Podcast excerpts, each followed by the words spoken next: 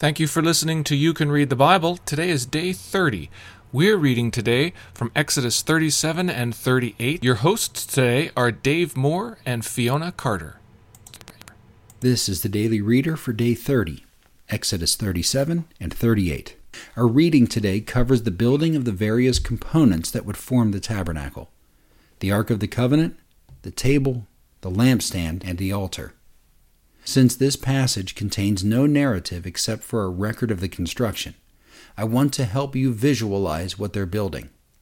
First, a cubit is a unit of measurement that's about one and a half feet long. The tabernacle itself was thirty cubits by ten cubits, or about forty-five feet long by fifteen feet wide. It housed the holy place and the Holy of Holies, where the Ark of the Covenant and the mercy seat would rest. As this place was filled with the presence of the Lord, only the high priest would enter the Holy of Holies to represent the people before God. In the holy place stood the altar of incense, the table of showbread, and the candlestick, which were to be continually tended by the priests. Surrounding this tabernacle was a courtyard, measuring one hundred fifty feet long by seventy-five feet wide. Court was bounded on each side by curtains that were seven and a half feet tall, with an entry point at the east end. This court was the only area that non-priests could enter, and it contained the large altar and the bronze wash basin.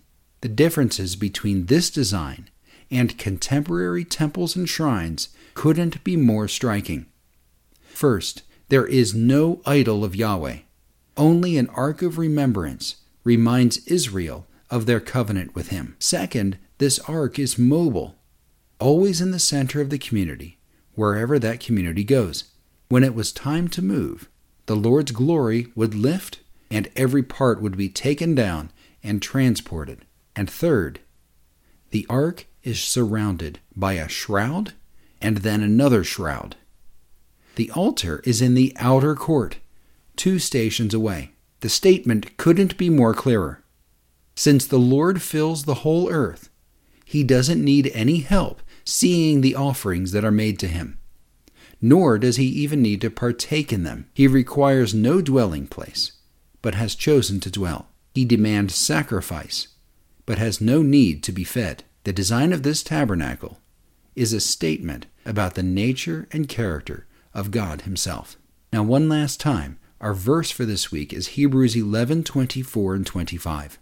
By faith, Moses, when he was grown up, refused to be called the son of Pharaoh's daughter, choosing rather to be mistreated with the people of God than to enjoy the fleeting pleasures of sin. Exodus chapters thirty-seven and thirty-eight. Now let's read it. Chapter thirty-seven. Bezalel made the ark of acacia wood. Two cubits and a half was its length, a cubit and a half its breadth, and a cubit and a half its height. And he overlaid it with pure gold, inside and outside, and made a molding of gold around it. And he cast for it four rings of gold for its four feet, two rings on its one side, and two rings on its other side. And he made poles of acacia wood, and overlaid them with gold, and put the poles into the rings on the sides of the ark to carry the ark. And he made a mercy seat of pure gold. Two cubits and a half was its length, and a cubit and a half its breadth. And he made two cherubim of gold. He made them of hammered work on the two ends of the mercy seat, one cherub on the one end, and one cherub on the other end. Of one piece with the mercy seat he made the cherubim on its two ends.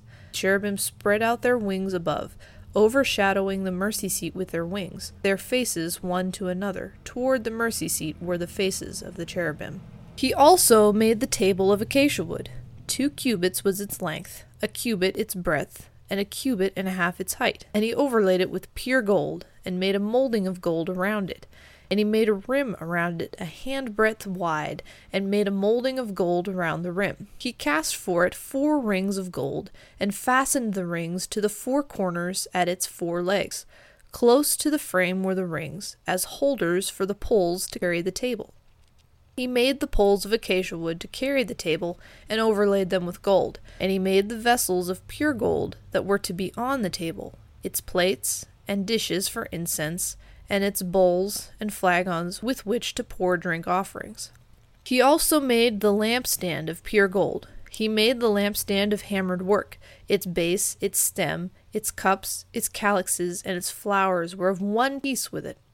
And there were six branches going out of its side, three branches of the lampstand out of one side of it, and three branches of the lampstand out of the other side of it. Three cups made like almond blossoms, each with calyx and flower, on one branch, and three cups made like almond blossoms, each with calyx and flower, on the other branch. So for the six branches going out of the lampstand. And on the lampstand itself were four cups made like almond blossoms, with their calyxes and flowers, and a calyx of one piece with it under each pair of the six branches going out of it. Their calyxes and their branches were of one piece with it. The whole of it was a single piece of hammered work of pure gold. And he made its seven lamps, and its tongs, and its trays of pure gold. He made it and all its utensils out of a talent of pure gold. He made the altar of incense of acacia wood. Its length was a cubit, and its breadth was a cubit. It was square, and two cubits was its height. Its horns were of one piece with it.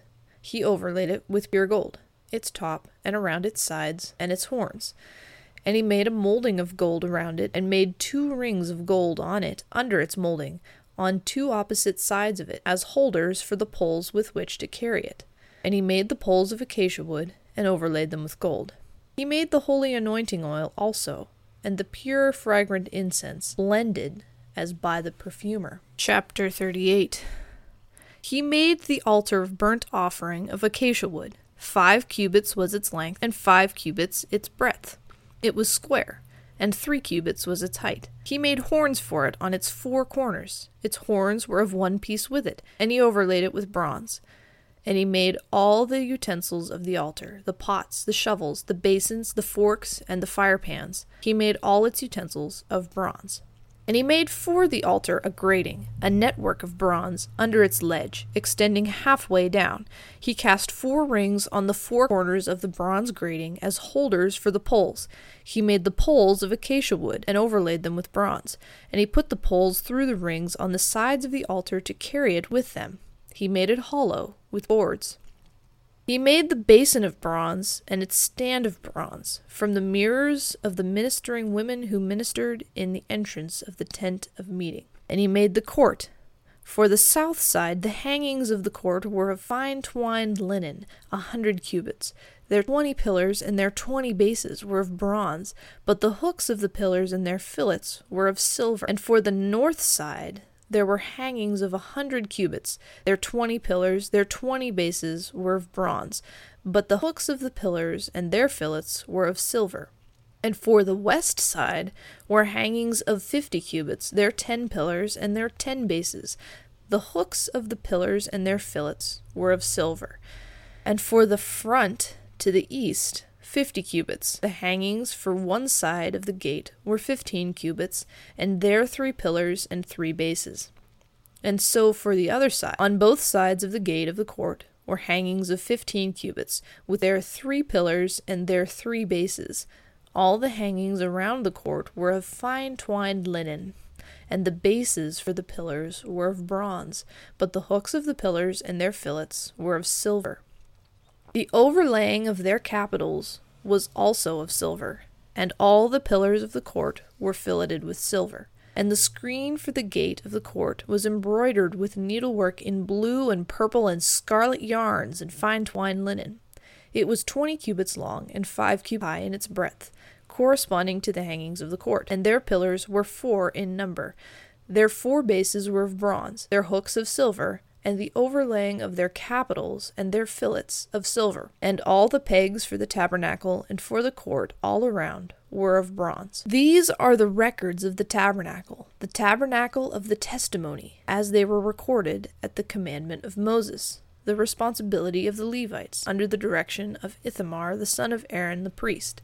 Bezalel the son of Uri, son of Hur of the tribe of Judah, made all that the Lord commanded Moses. And with him was Aholiab, the son of Ahisamach, of the tribe of Dan, an engraver and designer and embroiderer in blue and purple and scarlet yarns and fine twined linen. All the gold that was used for the work in all the construction of the sanctuary, the gold from the offering, was twenty-nine talents and seven hundred and thirty shekels, by the shekel of the sanctuary.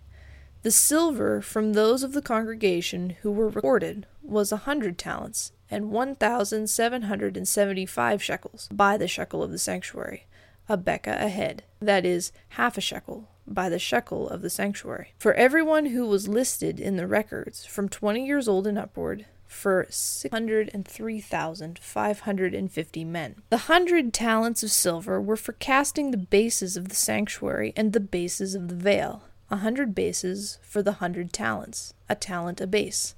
And of the one thousand seven hundred and seventy-five shekels, he made hooks for the pillars and overlaid their capitals and made fillets for them.